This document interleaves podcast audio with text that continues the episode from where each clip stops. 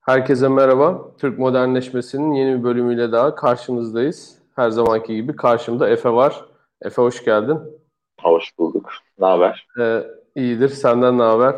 İyiyim ben de. Teşekkür ederim. Görüşemiyoruz bir süredir. İkimizin de iş yoğunlukları e, çok sevdiğimiz bir şey olmasına rağmen bunu Türk modernleşmesi meselesini konuşmamızı engelliyor. Ama Maalesef. bu sefer şartları zorlayıp yine bir araya geldik. Evet ben yine evimde değilim. yine uzaktan bir yerden bağlanıyorum. ben de yeni geldim evime. Ee, bir süre aslında tatil yaptım. Birazcık bronzlaşmış e, görüyorum kendimi de şeyde. Bir tatil yaptım. Yeni geldim eve. Onun da biraz yorgunluğu var. Ben zaten her zaman bronzum. O yüzden evet. Ya tatil yaptım dediğimde zaten yüzde sekseni çalışarak geçti ama güneşin altında çalıştım gibi oldu. Ee, neyse abi. E, konumuza dönelim. Bugün birinci meşrutiyeti konuşacağız. Bir önceki e, bölümde ıslahat fermanından meşrutiyete doğru e, gelmiştik. Bu sefer artık Osmanlı modernleşmesinin meyvelerinin ilk tutulur hale geldi. Devlet sistemini e, bildiğimiz anlamda modern devlet sistemleriyle artık e, yan yana getirecek şekilde dönüşüm yaşadığı bir dönemden bahsediyoruz. Birinci meşrutiyetten. E, nasıl oldu? Birinci meşrutiyet neden ilan edildi? Nasıl bu noktaya geldi Osmanlılar? Biraz ondan bahsedelim istersen. Sen e, aç, ondan sonra e, ben de aralara gireyim. Buyur abi. Tamam. Ee, şimdi öncelikle aslında bir temel ayrıma bakmak lazım. Ee, şimdi Avrupa'da da var e, meşruti rejimler. İşte anayasanın olduğu ama bir yandan kralların da olduğu, meclislerin e, yürütme görevini yürüttüğü e, sistemler Avrupa'da var ama Osmanlı'daki meşrutiyet biraz daha farklı oradan. E, temelde aslında şeriat ilkelerinden çok ayrılmıyor Osmanlı'daki meşrutiyet. E, orada temel bir fark var. Osmanlı nasıl başladı bu işler aslında biraz oradan girmek lazım. Osmanlı aslında Osmanlı'nın genel meclisi, kendi kurduğu meclis e, dışında daha önceki dönemlerde işte 1920'lerin sonunda bir Sırp meclisi var kurulan mesela. E, onun so- sonrasında işte Lübnan'da bir meclis kuruluyor, e, Girit'te bir meclis kuruluyor.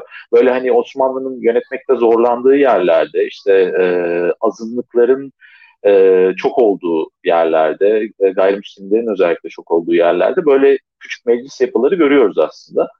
E, onlar dışında İslam dünyasında genel olarak e, temelde üç tane meclis var. Aslında Mısır'ı Osmanlı'dan ayrı sayarsak dörde çıkartabiliriz bunu. Ee, ilk meclis e, yani bir Müslüman çoğunluklu devletin kurduğu ilk meclis Tunus'ta. 1866 ee, idi yanlış hatırlamıyorsam. Ee, Osmanlı'ya da büyük bir örnek oluyor aslında o anlamda. Ee, bir Tunus'ta böyle bir girişim var. İşte başta bir Tunus Bey'i var. Onun altında oluşan bir meclis kuruluyor. tabii daha çok ayan ağırlıklı oradaki meclis. onun dışında işte bizden sonraki örnek olarak İran'da var böyle bir meclis örneği. Ee, bir de Osmanlı'da var. Osmanlı'da aslında kanuni esası ile çok bağlantılı. Hani hemen kanuni esası sonrasında zaten oluşturuluyor meclis. Ee, bir de Osmanlı'da şöyle bir tarafı da var. Hem işte bu daha önceki bu ta 1820'lerden sonra işte yavaş yavaş azınlıklar arasında başlayan meclisler. Hatta sonrasında Tanzimat'la birlikte e, bu gayrimüslim cemaatlerin içinde de meclisler oluşturuluyor. E, daha önceki bölümlerde bahsetmiştik işte. E, öncesinde sadece ruhbanlardan oluşan gayrimüslimler için karar alma kurullarına e, ruhban sınıfı dışından da insanlar davet ediliyor. İşte yörenin ön, önde gelen tüccarları, e, bir süre sonra fabrikatörleri vesaire vesaire.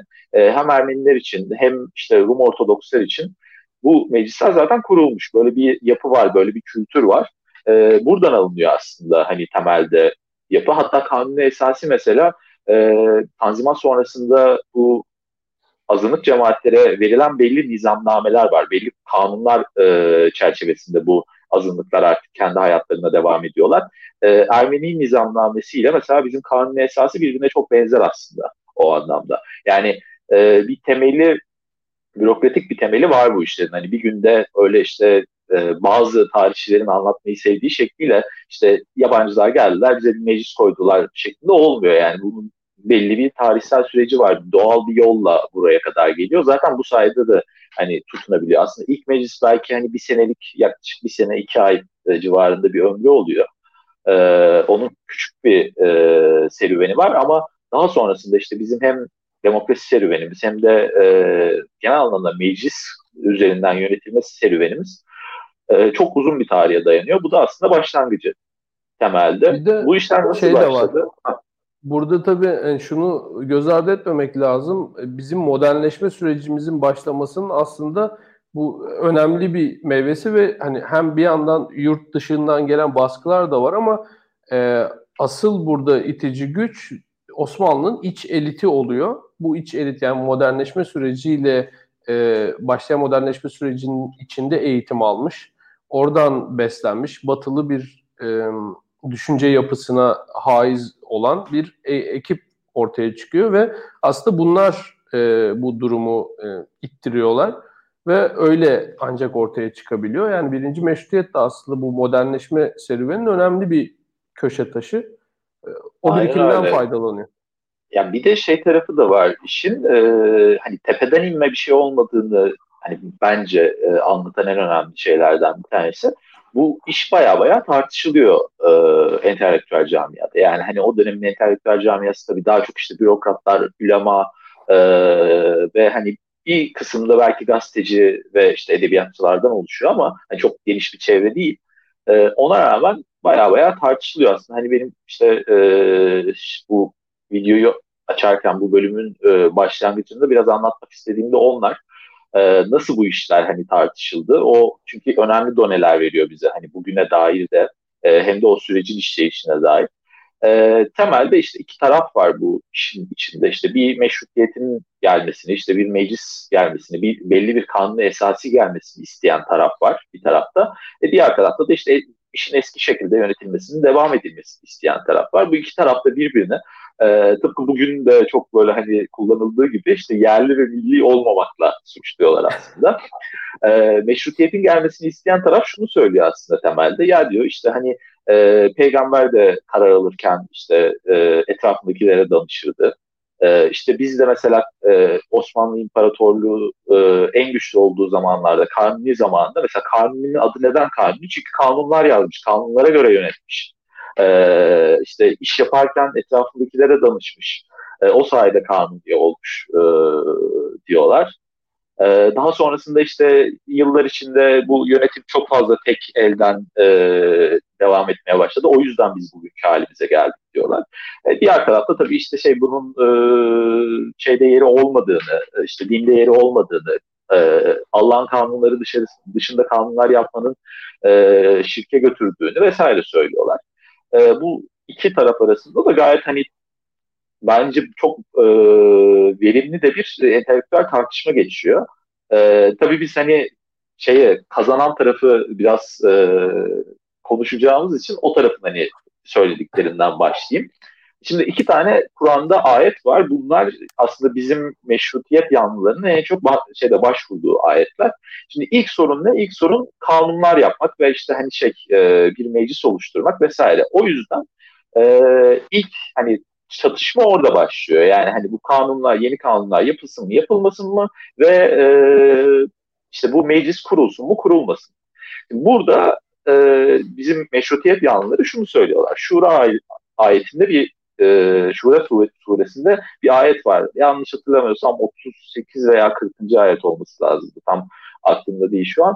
E, işte e, o onlar ki e, Allah'ın verdiği rızkı e, şükrederler. İşte dost doğru namazlarını kılarlar ve iş yaparken e, meşveret içinde yaparlar. Yani birbirlerine danışarak yaparlar diye. Şimdi buradan temel alıyorlar ve diyorlar ki meşveret dediğimiz şey yani hani birbirine danışma işinin yapılabileceği en e, iyi ortam bu çağda bir meclis oluşturulması, oturup işte konuşmamız. E, Kur'an'da da var bu. E, şeyde dinimize de herhangi bir e, çelişen noktası yok. Hatta dinimiz bunu emrediyor. Yani meşveret içinde karar verin diyor. Tek başınıza karar verin demiyor. E, buradan alıyorlar e, temel şeylerini. Hatta bir de şunu söylüyorlar. Mesela Namık Kemal'in işte bu e, verdiği örneklerden biri. ya diyor işte bizim hani Raşidun halife dediğimiz işte en böyle güvendiğimiz doğru halife dediğimiz insanların tamamı seçimle geldi başa. E, bunlardan hiçbir tanesi işte saltanatla başa gelmedi. Daha sonra işte Emeviler döneminde, Abbasiler döneminde e, bu iş saltanata döküldü. Ama işte asıl Kur'an'a göre seçilmiş olan halifeler seçimle başa geldi. E, biz neden böyle bir şey yapmayalım ki? Yani biz de neden meclis şeklinde bu işi yürütmeyelim? E, burada tabii hani çok e, eli güçlü şey e, meşrutiyet taraftarları. Çünkü gerçekten hani var böyle bir şey. Aslında bu bir yandan da çok e, başarılı bir buluş yani. Hani o işte Kur'an'daki o ayeti bulup onu bir propaganda malzemesi haline getirmek gerçekten meşrutiyet taraftarlarının hani o e, yani klasik işte e, tradisyonel olan bilgi havuzuna da ne kadar hakim olduklarını gösteriyor. Yani, yani o insanlar da oradan çok kopuk değiller aslında. E, bu iş biraz böyle çözülünce daha sonrasında şey mevzusu geliyor işte başa. E bu sefer şimdi gayrimüslimleri de almanız gerekiyor meclise. E gayrimüslimleri nasıl alacaksınız? Şimdi gayrimüslimler hani bir yandan kanun yapacağız diyorsunuz mecliste. E, gayrimüslimlerle birlikte kanun yaparsanız şeriata uygun olması bayağı bir sakata düşüyor aslında hani baktığınız zaman ama e, orada da şuna e, geliyorlar işte bu sefer de Ali İmran suresinden bir ayet buluyorlar. E, orada da diyor ki işte hani şey sen onlara iyi davran onların e, onlara danışarak e, kararlarını verdin onlara iyi davrandın onlara danışarak kararlarını verdin falan filan diye bir e, gidiyor. Tam şu an e, tamamını hatırlamıyorum kusura bakmasın seyirciler. E, o ayet üzerinden gidiyorlar ve şeye bağlıyorlar mevzuyu. İşte Hendek Savaşı var e, İslam e, İslam'ın kuruluşunda en önemli savaşlardan bir tanesidir. Hendek Savaşı'nda Hazreti Muhammed e, şehirde Medine şehrinin asıl işte yerlileri Yahudiler. O Yahudilere danışarak bir savaş planı çıkartıyor ve o Yahudilerden e, o Yahudilerin de yardımıyla o şehrin etrafına hendekler kazılıyor. Bu sefer bu örneği veriyorlar ve işte hani Hazreti Muhammed de işte e, kendi hükmü altında yaşayan gayrimüslimlere danışmıştı, onlarla birlikte kararlar vermişti diye getiriyorlar. E, burada da tabii hani e, 2-0 oluyor maç. E, burada da kazanıyorlar ve hani bu şekilde aslında e, şey geçiyor. E, bu iş e, yani meclis kurulması fikri hayata yine bir bu şekilde geçiyor. Burada e, enteresan olan bir şey daha var. Küçük bir e, benim için önemli bir örnek. Mesela meşrutiyet lafı işte yani şart kökünden gelir aslında. Yani meşru zaten bir şartı yerine getiren demektir bir anlamda. Meşru dediği işte hani belli bir şart, şartlar altındaki yönetim işte kanunlara uygun yönetim gibi bir şey oluyor yani hani temelde. Ve bu bu e, kelime Arapçadan türetilmesine rağmen mesela Araplar bunu kullanmıyorlar. Ee, Osmanlı'da çok görülen bir durumdur bu. Ee, mesela işte bizim kimya terimlerimiz vardır belli e, kimya terimleri. Arapça köklüdür ama Araplar bilmez mesela o terimleri kullanmazlar. Ee, yine işte şeyle ilgili e, siyasetle ilgili Arapça kökenli birçok kelimemiz var. E, meşrutiyet de onlardan bir tanesi. Ve mesela Araplar kullanmıyorlar bu kelimeleri. Onlar farklı e, kelimeler kullanıyorlar bunun yerine. Bunu kullanan kim var diye sorarsan bir araştırdım böyle hafiften. Mesela İran'da kullanılmış meşruti yönetim diye. E, Arapça bir kelimeyi alıp türetmişiz ve Farslara e, Farsçaya sokmuşuz. O açıdan da önemli bir e, durum.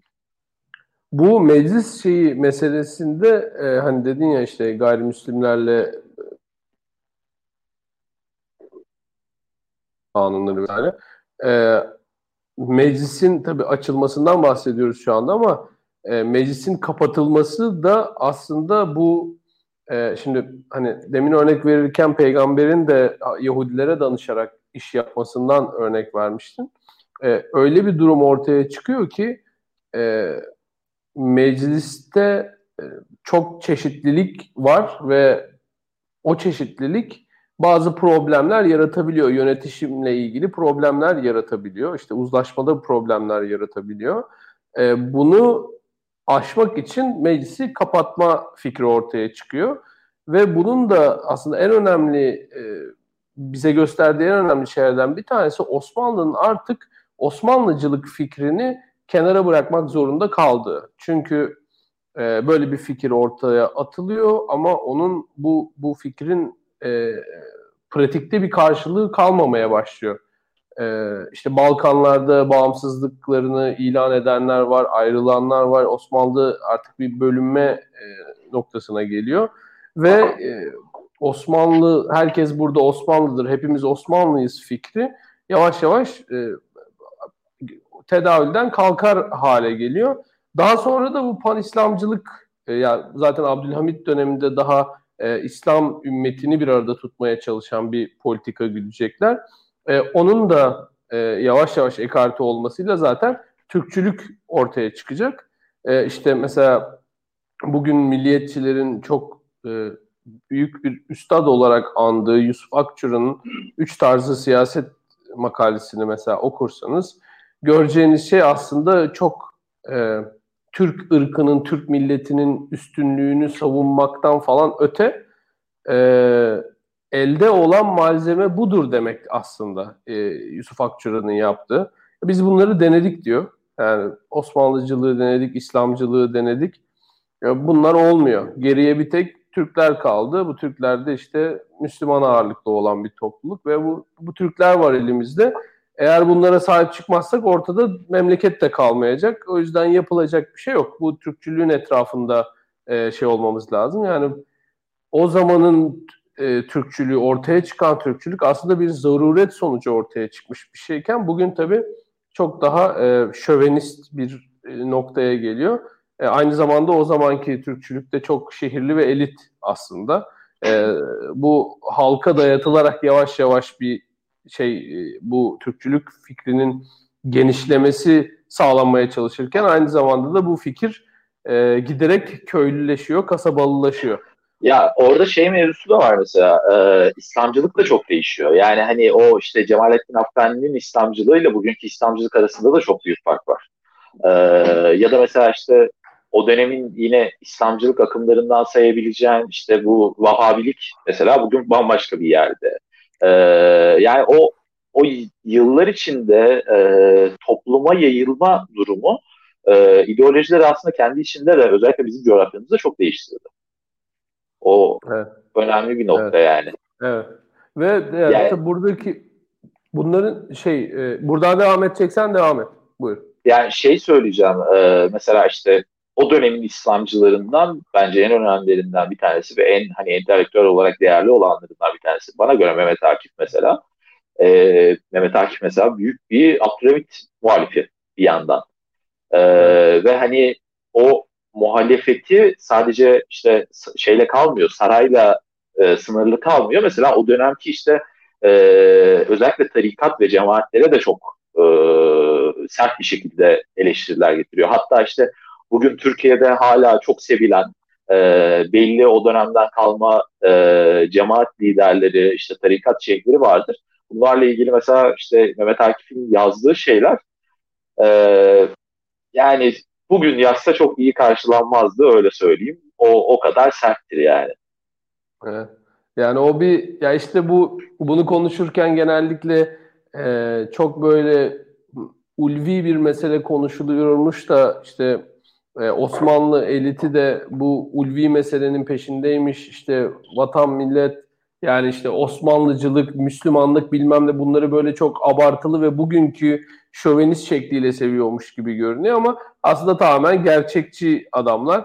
Yani tabii, tabii. Mehmet Akif de cemaatlerle ilgili rahatsızlıkları büyük ihtimalle yani bu bunlar ne yapıyorlar lan şeyinde bir şeydir ya, yani bu. Mehmet Mehmet Akif'in mesela en temelden hani karşı du, duyduğu durduğu şey şu yani Mehmet Akif şuna inanıyor. Bu içinde bulunduğumuz ülke batıyor ve bu batışa karşı çıkmak için bir mukavemet göstermemiz lazım. ileri gitmemiz lazım. Hani bir şekilde kendimizi kurtarmamız lazım.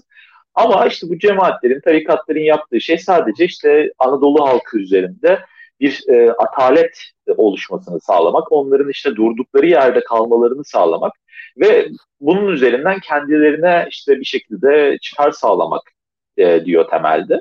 Ve bunun üzerinden karşı çıkıyor ki hani karşı çıktığı şey aslında o dönem açısından bakarsak gayet de doğru bir şey. Yani ben yani, tamamen Mehmet Akif'in safındayım o konuda. Ben bugün bile tarikatlara karşı çıkarken aynı argümanlarla e, karşı çıkabiliyoruz. Neyse e, şimdi e, nereye geldik? Artık meclisi açtık ve sonra bir e, Balkan sorunu yaşıyoruz. Aslında o dönemin... meclisi açarken bir meclisin yapısını da biraz konuşalım bence. E, o çünkü şey hani ee, şey, pardon, e, bir, bir internet gitti. Buyur abi. E, meclisin bir, yapısında bir, biraz ses konuşalım. oldu da bak. Ha, meclisin olur, evet, evet, konuşalım evet. diyorum. Şimdi e, mesela Erzurum'dan yanlış hatırlamıyorsam dört milletvekili çıkıyor. E, işte iki tanesi Türk Müslüman, iki tanesi e, gayrimüslim mesela. İşte Trabzon'dan mesela ikiye birdi galiba yanlış hatırlamıyorsam. İki Türk, bir gayrimüslim. E, işte İzmir yine aynı şekilde e, ikiye iki dağılıyordu. Yani hani toplamda e, yaklaşık yüzde 60 Müslüman, e, geri kalan yüzde 40'da gayrimüslim gibi bir oran var. İşte bunun içinde Arap vekilleri e, rahat bir şekilde hani şey yapabiliyorsun, anlayabiliyorsun. Onlar da yaklaşık yüzde 15 civarı bir kalabalık e, yapıyorlar. Yüzde 15, yüzde 20 diyebiliriz. E, geri kalan işte hani şimdi Anadolu'da o işi ayırmak hani hangisi Türk'tü, hangisi Kürt'tü, işte hangisi Çerkezli falan onları ayırmak biraz zor. Hani çok daha derin bir araştırma yapmak lazım. Benim de öyle bir e, şeyim olmadı şimdiye kadar hiç. E, ama geri kalan da işte hani bugünkü Türkiye'yi oluşturan e, etnik işte grupları düşünürsem geri kalanı da onlar da aslında. E, mesela işte Bingazi'den iki milletvekili çıkıyor. Bir tanesi Arap, bir tanesi Türk mesela. O işte zamanında oraya gitmiş olan Yeniçerilerden kalmış olan e, bizim Türk e, kökenli e, Libyalılardan var mesela. Hı. İşte Girit'te mesela işte birebirdi galiba yanlış hatırlamıyorsam bir işte Rum bir Türk geliyor. Ee, Selanik'ten mesela Yahudi vekil çıkıyor. Selanik'te çünkü büyük bir Yahudi nüfusu var. Ee, ve şey konuşuluyor. Şimdi meclis toplantıları boyunca konuşulacak bir dile ihtiyacınız var. Yani temelde hani o güne kadar Osmanlı işte e, Arap vilayetlerinde Arapçayı kullanıyor. İşte e, zaten gayrimüslimlerin çoğu Türkçe biliyorlar. E, işte bir Bulgarlarda bir biraz sıkıntı yaşanıyor ama Bulgarların da önemli kısmı biliyor zaten. Yani en azından hani çat pat derecede. E, ama işte onun dışında mesela Ermeniler, işte e, Rumlar e, gayet hatta Yahudiler zaten tamamen hani e, neredeyse e, hakimler. E, yani işte evde bakta falan Ladino konuşan vardır da hani dışarıda gayet neredeyse tüm Yahudiler Türkçe biliyorlar. Hatta bana göre o anlamda Osmanlı'nın en entegre toplumu e, topluluğu, etnik e, topluluk olarak onlardır. E, ama şimdi Araplar bilmiyorlar mesela. Arapların böyle bir problemi var ve e, resmi dil için işte hani hangi resmi dil kullanılacak? E, mecliste e, bulunabilmek için, mebus seçilebilmek için hangi kuralların olması gerektiğine dair bir toplantı yapılıyor. Bu toplantıda mesela en büyük problemlerden biri şu oluyor işte Türkçenin resmi dil olmasını istiyor tabii herkes. Şimdi Rumlar biliyor, Ermeniler biliyor, işte Bulgarlar biliyor, Sırplar biliyor, Boşnaklar biliyor, Arnavutlar biliyor ama Araplar bilmiyor. E, ve Arap milletvekilleriyle e, geri kalan e, vekiller yani vekil adayları arasında aslında öyle söyleyeyim daha henüz meclis kurulmamışken yapılıyor bu tartışmalar e, bayağı büyük tartışmalar çıkıyor ama sonunda mesela şey vardır e, milletvekili seçilmek için e, Türkçe bilme şartı konuluyor mesela. E, diğer bir şart işte e, yaş olarak 25 yanlış hatırlamıyorsam tam e, şeyi e, emlak sahibi olman gerekiyor. E, yani bir işte toprağın, evin, işte bir tarlan vesaire olması gerekiyor. Yani öyle hani ben topraksız bir köylüyüm hadi ben de milletvekili olmak istiyorum diyemiyorsun maalesef. E, e tabii erkek olmak gerekiyor. E, o dönemde henüz e, kadınların oy kullanma hakkı veya işte şey hakkı e, seçilme hakkı yok maalesef. E, bir de şimdi şey belirlenememiş mesela o çok ilgimi çekiyordu benim. E, seçimin tam olarak nasıl yapılacağı belirlenememiş. Bazı yerlerde e, seçmen seçiyorsun. Yani işte atıyorum e, 500 bin kişinin olduğu bir yerde sen 5 bin kişi seçiyorsun işte bunlar oy kullansın diye. Sonra o 5 bin kişi de işte 5 kişiyi seçiyorlar örnek olarak. Ee, bazı yerlerde böyle bir sisteme gidilmiş. Bazı yerlerde direkt olarak seçim yapılmış. O tam hani bir ülke geneline yayılamamış. Mesela oradan da anlıyorsun aslında. Yani hani nereler Osmanlı, nereler Osmanlı değil. Ee, Osmanlı nerelere gidememiş, nerelere kendini götürememiş. O, oradan mesela anlayabiliyorsun. Mesela Arap vilayetlerinde böyle bir şey var. Ee, özellikle işte şey e, yani Şam'dan sonrası diyeyim e, maalesef böyle. E, oralarda çok fazla etkinliği olmuyor. E, daha sonra mesela şeyde bir ara küçük bir mezhep e, tartışması çıkıyor. Özellikle Lübnan'da. Çünkü Lübnan'da Şii Müslüman var, Sünni Müslüman var. İşte e, Hristiyanlar var, e, farklı İslam'ın farklı mezheplerinden başka insanlar var. E, onların arasında mesela problemler çıkıyor. İşte Irak'ta mesela işte e, şeyin çok büyük ağırlığı var. Şii alimlerin çok büyük ağırlığı var.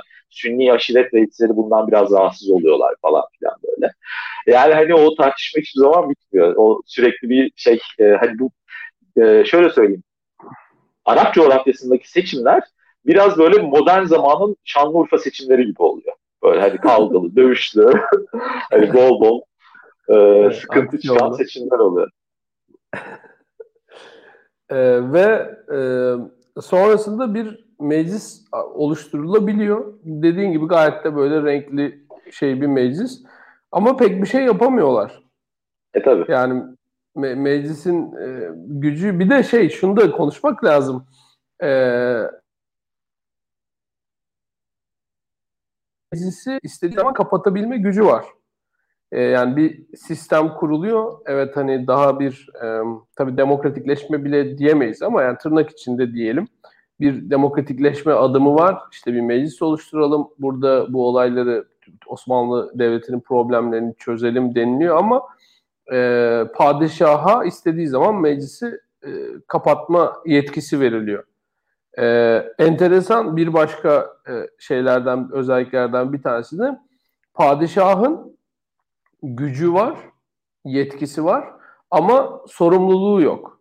Yani siz padişaha yaptığı bir şeyden dolayı sen bunu nasıl yaparsın diyemiyorsunuz.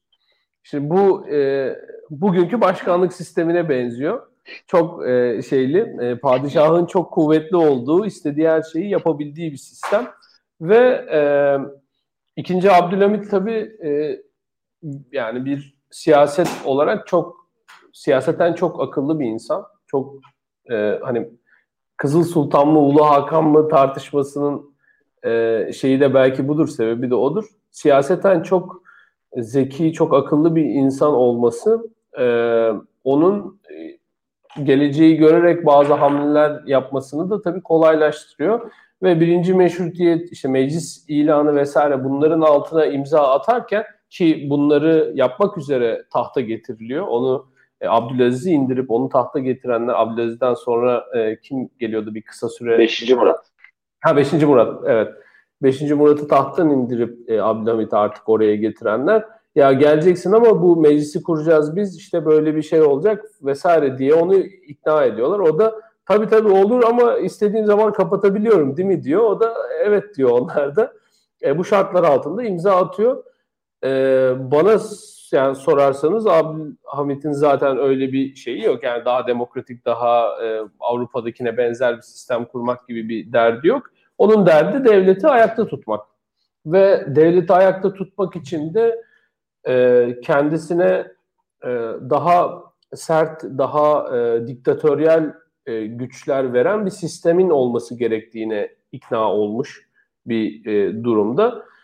Ve e, Balkan e, problemleri ortaya çıktığında e, meclisi hemen e, kapatmayı e, düşünüyor ve hemen kapatıyor. Sonra da biliyorsunuz 33 yıl boyunca e, ciddi bir istibdad rejimi e, ortaya koyarak ülkeyi yönetmeye çalışıyor. E, bazı Abdülhamit için aslında ayrı bir bölüm yaparız diye konuşmuştuk. Evet. Yapmamız da lazım. E, yani Türk tarihinin kilit insanlarından, önemli insanlarından insan biri böyle İslamcı olarak tanınıyor olmasına rağmen ben sadece onu gerçekçi olarak tanımlıyorum kendi kafamda. Başka bir şeyi yok bence. Siyaseten gerçekçi sadece. Ee, kendi dini dünyası ile ilgili de şeyler var. Yani bir yandan e, Abdülhamit'in işte torunu olan e, şey e, veliahtlardan bir tane veliaht mı deniliyor artık ne deniliyorsa şehzade. aile mensuplarından şehzade ha, evet doğru şehzade hiç kullanılan bir kelime de olmadığı için normal hayatta aklıma gelmedi. Ee, biliyorsun onun şeyi vardı işte akşamları rom içermiş. Rom içerdi aynen. Ee, akşamları rom içermiş işte tabii İslamcılar kabul etmiyorlar bunu ama e, kendi torununun torununun anlattığına göre torunu e, kendi çocuğunu anlatıyor ya da torununa mı anlatıyor neyse. Ona anlattığına göre içermiş. Ama e, işte İslamcı olarak tanınan ama işte mesela kızların, kız çocuklarının okula gitmesini e, seferberlik ilan ederek e, sağlayan birisi falan ve yani İslamcı mı derseniz ben gerçekçi derim. E, gerçekçi ve iyi bir siyasetçi. Yani onu anlıyoruz çünkü bir de dediğin gibi abi şey dedim ya hani ben e, işte o dönemki İslamcılıkla aslında bugünkü tanımlanan İslamcılık arasında çok devasa büyük bir fark var. Yani o dönemki İslamcılık aslında evet. bayağı modernist bir hareket. Ee, yani hani bugün mesela işte herhangi bir modernist Türkiye'de neye karşı çıkar? İşte ne bileyim işte en basitinden işte bu e, tarikatların e, işte insanları e, sömürmesine karşı çıkıyor mesela birçok e, modernist diyebileceğimiz insan. E, o dönemki İslamcılık da karşı çıkıyor mesela.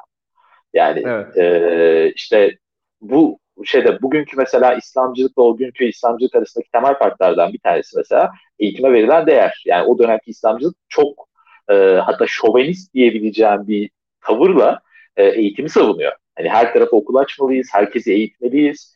E, İslam'ın temel e, prensiplerinden biri işte insanların e, şey yapabilecek kadar, ibadet edebilecek kadar, iman edebilecek kadar bir şeyler bilmesidir diyen insanlar. Yani bugünkü İslamcılıkla o anlamda aralarında çok büyük bir fark var. Yani hani Abdülhamit'i İslamcı diye tanımlasak dahi o dönemin İslamcılığı içerisinde tanımlamak gerekiyor.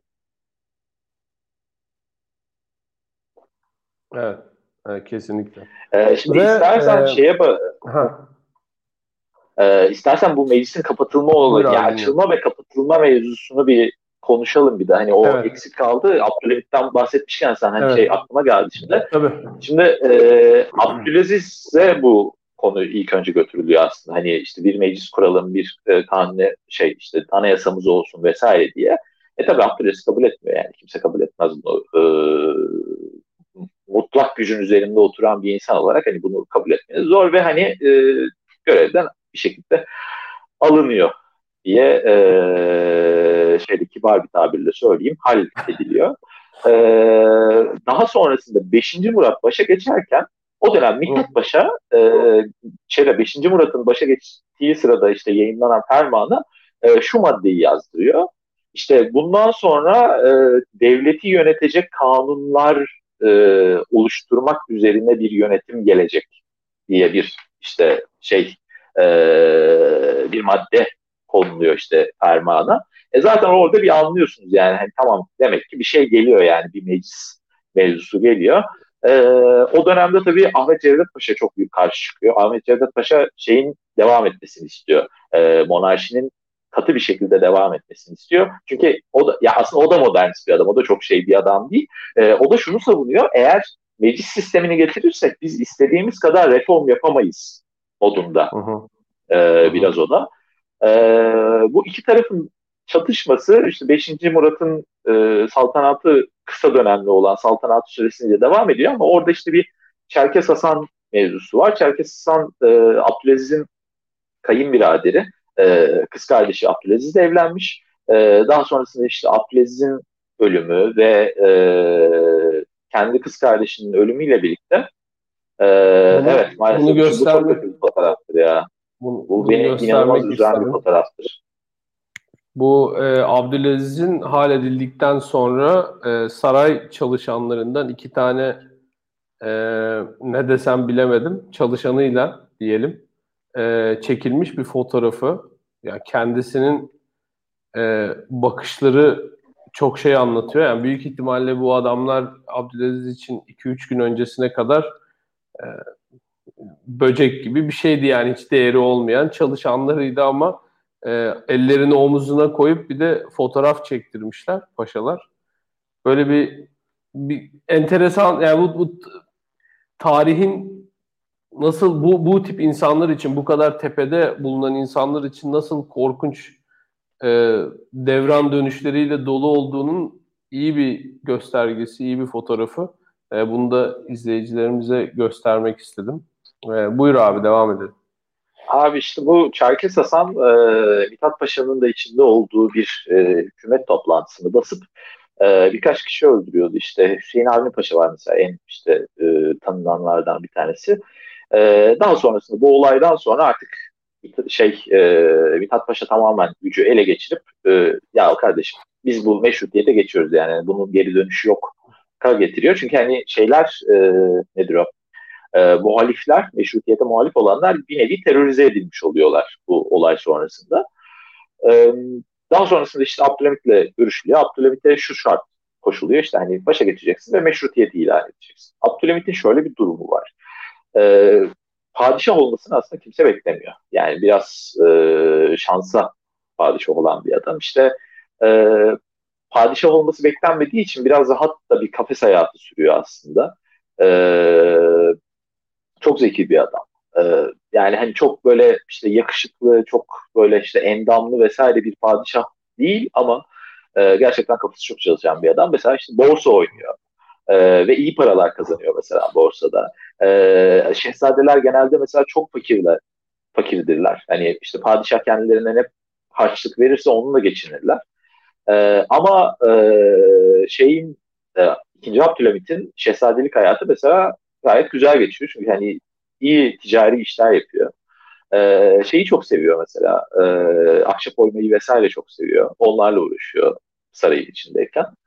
E, ve hani işte bu kadar dediğim gibi hani hiç başa gelmesi beklenmeyen bir insan olduğu için e, biraz da rahat bir hayat yaşadığı için kimse ondan işte meclisi kapatıp e, kendini tek başına işte tekrar monarşiyle e, yönetime adayacak bir insan olarak görmüyor. Yani Mithat Paşa aslında e, ikinci Abdülhamit çok e, şey yapıyor ne derler ona çok küçük görüyor. E, böyle bir şey yapmasına imkan vermiyor.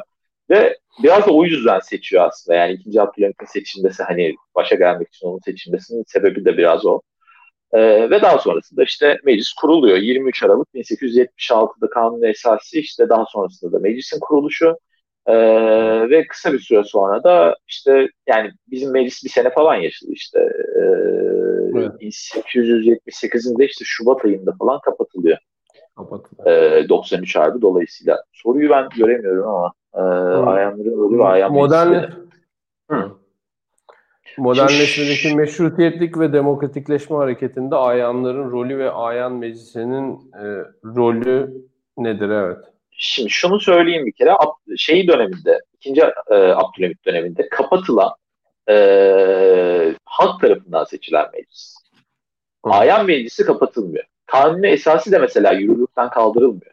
Kanuni esası aynı şekilde işletilmeye devam ediyor. Ama şimdi tabii herhangi bir kanunun geçmesi için şöyle bir sistem var. İşte alt mecliste, halk tarafından seçilen mecliste, Mebusan Meclisi'nde bir karar alınıyor. O ayan meclisine geliyor. Ayan meclisinde onaylanıyor. Daha sonrasında padişah. Ayan, ayanlar seçilmiyor. Ayanlar Ayanlar seçilmiyor padişah. aynen. Evet. Ayanları padişah atıyor.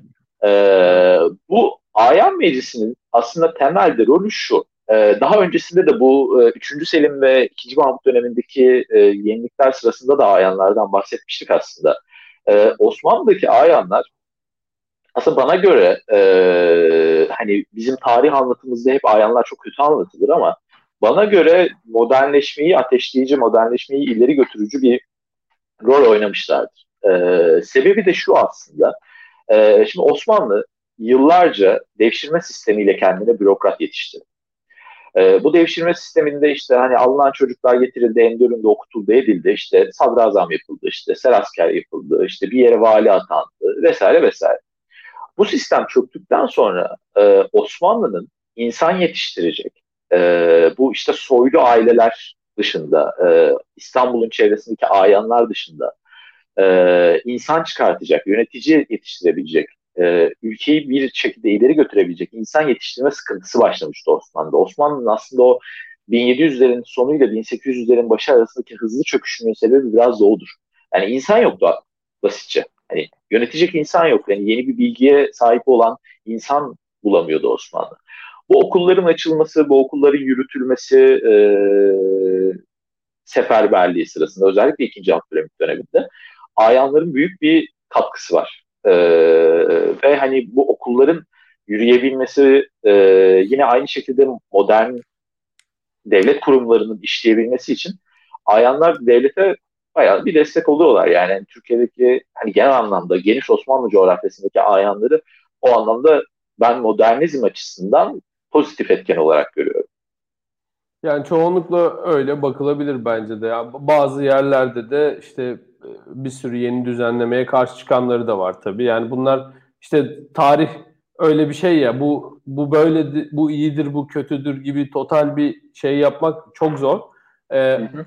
Bu meseleyi destekleyen kısmı da var. Ee, bu meselenin karşısında olan kısmı da var.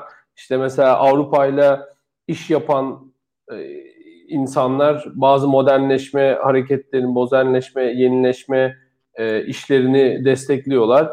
Bazıları işte çok yerel güce haisse ve o gücü kullanmasını engelleyecekse modernleşme hareketi ona karşı çıkabiliyorlar. Yani herhangi bir modernleşme girişimi, modernleşme hareketi demeyeyim.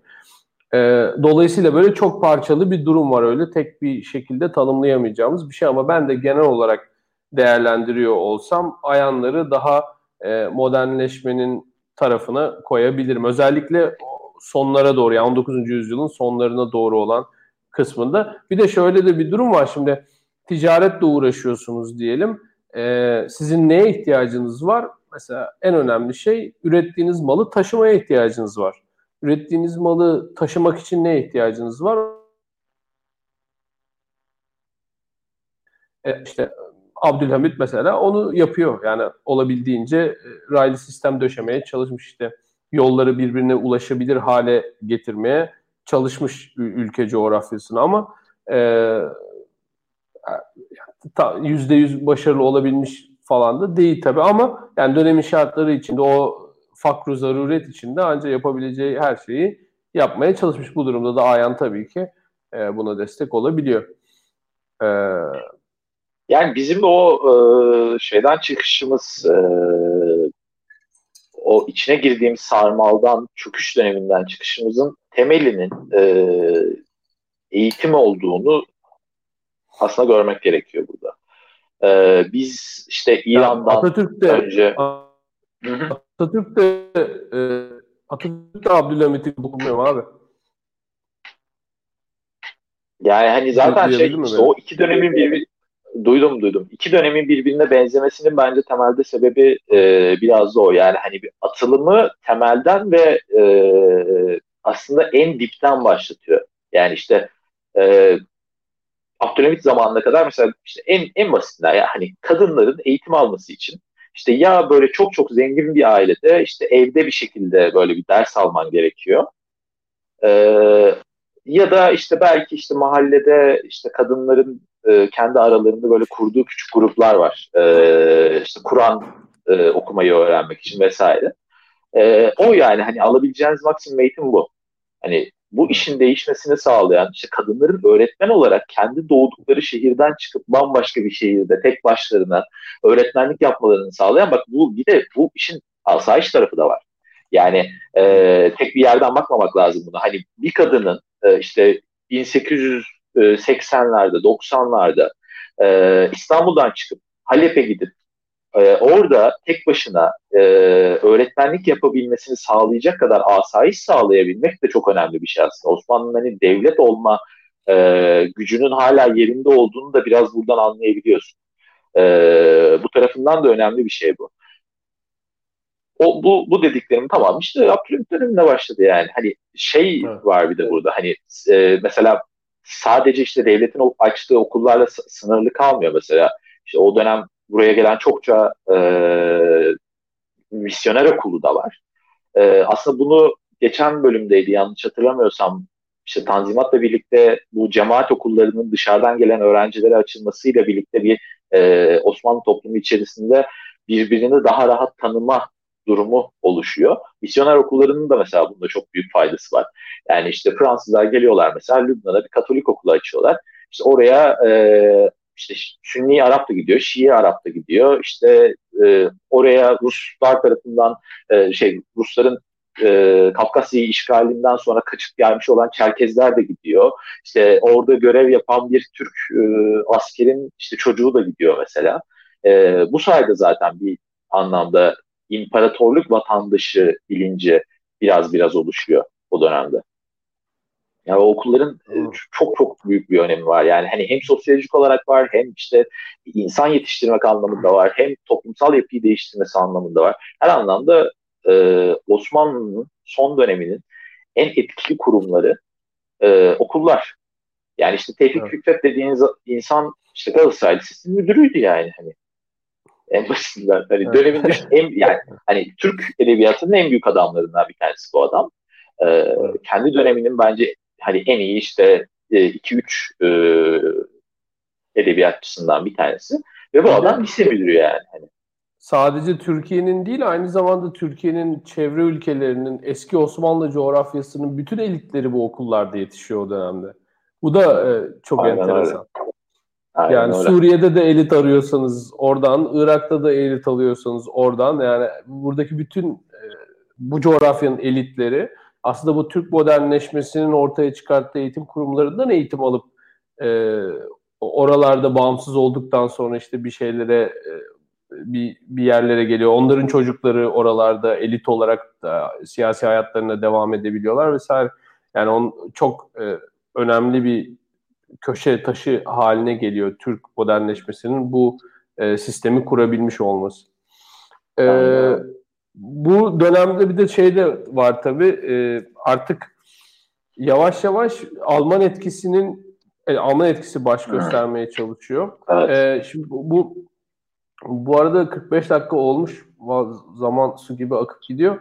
E, bir saat civarında da bitirmemiz lazım. Artık bu tamam. şeyden e, bir de uluslararası etkisinden e, konuşabiliriz biraz. Sonra da istersen kapanış şeyleriyle ya da bahsetmek istediğin başka bir şey varsa. Yani ee, bence uluslararası tarafını bir konuşalım önce. Orası önemli evet. çünkü yani şey, Şimdi e, bu oraya çok konuşmak lazım. Enteresan bir dönemde. Şimdi e, zaten Balkanlar her zaman karışıktı biliyor yani bunu hep konuşuyoruz. Osmanlı'nın son 100 senesinde Balkan zaten Balkanlardaki problemler e, Osmanlı'yı meşgul ediyor. Balkanlardaki problemlerinde genellikle Rusya tarafından desteklenmesi üzerinden Osmanlı'nın başı belaya giriyor hep. Ee, tabii Avrupa'nın kendi güç dengesi dolayısıyla Rusya'ya karşı işte Fransa, İngiltere, Almanya gibi ülkeler zaman zaman e, Osmanlı'yı politikası biliyorlar. Ee, bu 77-78 savaşında 93 Harbi denilen savaşta e, yine İngiltere'nin sayesinde aslında Rus ordusunu durdurabiliyorlar. E, Rus ordusu e, savaşı Yeşilköy'e savaşta, kadar getiriyor. Yeşilköy'e kadar getiriyor.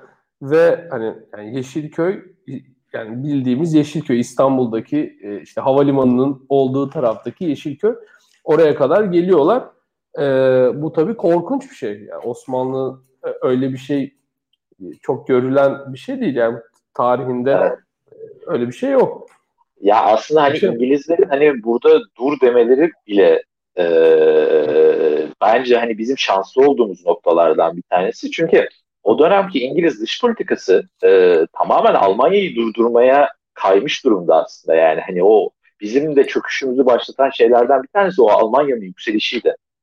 İşte evet. Almanya bu e, Fransa ile savaşıp e, daha sonrasında işte Avusturya, e, Avusturya'yı da bertaraf edip bir imparatorluk haline geldikten sonra e, zaten hani işte o e, sanayisini vesaire çok iyi oturtmuştu Almanlar ve çok hızlı bir şekilde e, ilerlemişlerdi. O saatten sonra İngiltere'nin bu karşısındaki en büyük enteresan. Ee, mesela işte Prusya'dan Almanya'ya geçiş 1871 ile o geçişten sonra e, bu arada onun şeyinde Alman imparatorunun imparatorluğunun ilanını da işte e, Versay'da yapıyorlar. Onun çok güzel fotoğrafları var. Onları da bulmanızı tavsiye ederim e, izleyen insanlar. Şey fotoğrafları. Biz üretimin evet. tarihinde bir bölümde şeyi tartışmıştık. Hatırlıyor musun? Ee, bu Almanların işte ayrı ayrı şehir devletleri olması mı yoksa işte birleşme evet. döneminden sonra mı Almanlar daha şey oldu diye. Ee, yine o tartışma yani o, o bölümü isteyenler daha önceden bakıp izleyebilirler. Evet. Biz orada farklı düşünüyoruz ama hani o birleşme sonrasında aslında şey yani çok büyük bir güç e, haline geliyorlar. Ee, ve İngiltere, İngiltere'yi çok korkutuyorlar. İnanılmaz Abi 30 yılda yani. 30 yılda İngiltere'nin 150 yılda yaptığını yapıyorlar çünkü. Yani, Aynen öyle. E, absürt bir durum ortaya çıkıyor. İngilizler de korkuyor yani bu bunlar ne yapacaklar böyle diye. Özellikle işte e, Fransa ile ve Avusturya Macaristan İmparatorluğu'yla yaptıkları savaşlardan sonra ele geçirdikleri yerler sanayi içinde önemli üretim bölgelerini ele geçiriyorlar. E, fabrika yoğunluğu olan yerleri ele geçirdikleri oluyor. İşte yeraltı kaynaklarından zengin olan yerleri ele geçirdikleri yerler oluyor. Ve sonra çılgın atıyorlar. Zaten onlar daha önce de konuşmuştuk ya Büyük Frederick'ten bu yana e, modernleşmeye başlamış. İşte zorunlu eğitimi 1700'lerin sonlarına doğru e, tabii ki erkeklere getirmiş bir ülke ve başlıyorlar. E, İngiltere'nin Rusya'ya karşı çıkmasının orada İngiltere'nin Rusya'ya dur demesinin sebebi ise e, eğer Osmanlı'yı Rusya yıkan ülke olursa ve orada bir e, foothold ele geçirirse oraya artık yerleşirse Avrupa dengesini ne yapacağız biz? Ve aynı zamanda açık denizlere kolayca inebilen bir Rusya'nın ve artık e, boğazları yol geçen hınına çevirecek bir Rusya karşısında İngiliz donanması ne hale gelecek, neler yapacak, ne yapabilir? Ya Korkunç. işte İngilizler orada biraz şey düşünüyorlar aslında. Yani hani Rusya'yı kendi e, yanlarına çekmiş durumdalar aslında İngilizler Almanya'ya karşı. Ama Rusya'nın Almanya'yı tek başına yenebileceğini düşündüğü andan itibaren İngiltere ile bağlarını koparacağını biliyorlar. Çünkü hani Rusların da daha sonrasında ilerleyebileceği iki tane yer var zaten. Bir tanesi Hindistan, bir tanesi Çin. E, Hindistan zaten İngilizlerin egemenliği altında. Çin'de de İngilizlerin çok büyük ekonomik, ekonomik çıkarları var. E, ikisi de İngilizler için büyük problem. Ve hani Almanya ile işte müttefik olmuş bir Rusya, Türkiye'yi ele geçirdikten sonra Almanya ile müttefik olmuş bir Rusya, İngiltere için çok büyük bir kabus. Hani onlar Rusya'nın e, her zaman Almanya'ya karşı yenilebilecek ama İngiltere desteğiyle Almanya'yı yenebilecek bir durumda. O böyle hani bir dengede kalmasını istiyor. O yüzden aslında biraz da işte Rus ordusunu durduruyorlar. yani Osmanlı orada e, yine bu arada hem bu tabii ki yapısal dediğimiz durumu e, durumu kullanıyor. E, yani o güç dengesinden doğan e, dengeleme mekanizmalarını iyi kullanarak e, bir yandan İngiltere'yi yanına çekebiliyor ve Rusya'nın karşısında e, konuşlandırabiliyor. E, hem de burada yine Osmanlı'nın bürokratik elitini e, iyi yönetil, iyi e, nasıl diyeyim, üretilmesi, eğitilmesi dolayısıyla bunları iyi kullanabiliyor bu tip boşlukları. Orada da yine o modernleşme etkisini görebiliyorsunuz. E, tabii ama Osmanlı çok ciddi bir toprak kaybı e, oluyor. Yani Balkanlarda artık Bulgaristan, Romanya, zaten Yunanistan'ı kaybetmiştiniz. Sırbistan, Montenegro e, elde. Sonra bir yeni bir yenileme yapıyorlar. O San Marino konferansı mıydı? Orada bakıyorlar ki ya bu Rusya bu işi çok ileri götürdü. Şimdi hatırlayamadım ama çok ileri götürdü deyip bazı şeyler ha, olabilir. Berlin değil mi? Evet, evet, evet, evet, evet, evet, evet, Berlin. Berlin, Berlin, evet e, bir hani bu düzenleme yapalım bu böyle olmayacak diyorlar falan ama artık Balkanlardaki Osmanlı gücü e, sökülüp atılıyor neredeyse. E, ve e, demin de söylediğim gibi artık Osmanlıcılık fikri de artık Osmanlı elitinden 100 yıldır hepimiz Osmanlı izleyip elinde tutmaya çalıştığın bir Balkanlar e, coğrafyası var ve elinde hiçbir şey yok. Yüz binlerce insan kaybetmişsin. Milyonlarca işte altın e, harcama yapmışsın. Ne yaparsan yap elinde tutamamışsın. Milliyetçilik akımları oraları e, ele geçirmiş. Elde ne var? Sadece e, Müslümanların çoğunlukta olduğu toplu e, bölgelerde, coğrafyalarda bir hak iddia edebiliyorsun. O da zaten Arap Yarımadası'ndaki bütün egemenliğin daha önce hep konuştuğumuz gibi haraç güzel devlet niteliğinde. Hani oralarda bir sistem kurabilmiş değilsin. Sadece şey yapabiliyorsun. E, etkin çok zayıf yani. E, dolayısıyla e, Abdülhamit de yani önümüzdeki bölümde konuşacağımız üzere Abdülhamit de bunu e, e, ne derler sömürmeye, bunu kullanmaya, exploit etmeye e, çalışarak daha e, bugünkü anlamıyla olmasa da bir İslamcılık politikası e, gütmeye başlıyor. E, yani adamın elinde yani, o var. Yapılacak başka bir şey yok. evet. Yani bu bu bana şeyi de hatırlat. Yani bana sorarsa Atatürk'ün Türkçülüğü de öyle. E yani, yani tabii. Hani, yani, yani nation, asker... nation building dediğin mevzu var ya evet. yani bir ulus yaratma. Evet. O ulusu yaratman lazım. Yani mesela işte şey e, bizim e, liberal camiada çok e, eleştirilen konulardan biridir. Mesela işte bu güneş dil teorisidir, işte Mayalar. Aztekler, işte Sümerler Türktü, işte Romalılar Türktü falan mevzuları. Ya bunların tamamının bir sebebi var. Yani hani o dönemin Avrupa'sı, o dönemin entelektüel camiası içerisinde baya baya şöyle bir inanış var. Dünyada işte bir beyaz ırk var, bir sarı ırk var, bir de işte siyah ırk var. Beyaz ırk en başta, sarı ırk ondan sonra geliyor. Bir de işte ondan sonra da zaten siyahiler geliyor. Yani ve Türkler sarı diyor adamlar. E, bu bunun karşısında bir şey söylemen lazım. Yani hani ya kardeşim işte ben ırk kavramına inanmıyorum e, falan diyemezsin. Çünkü o dönemde öyle bir yok. E, di, yani diyebileceğim burada tek bir şey var. Hani ben de beyazım kardeşim. Bak bu yüzden beyazım. Çünkü işte Mayalar da Türktü, işte Sümerler de Türktü. Bak işte e, Uygurlar işte yazı yazıyorlardı. İşte bilmem kim şunu yapıyordu, bunu yapıyordu falan filan.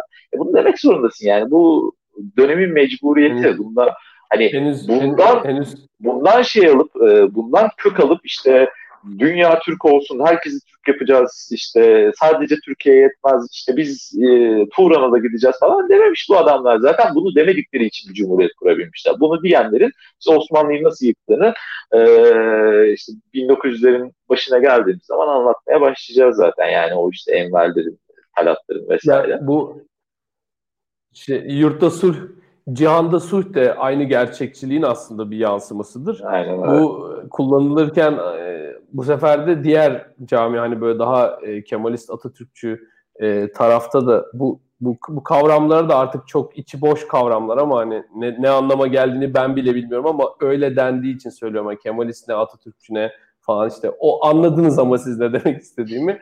O ekipte işte yurtta su, cihanda su, Atatürk ne kadar barışçıldı falan öyle bir e, şey koyuyorlar. O da aynı gerçekçiliğin e, bir sonucu. Aynen öyle. Yunanistan... Yani hani sen ya. görmüşsün hayatı savaşla geçmiş bu insanları. Yani bunu hiç unutmamak gerekiyor.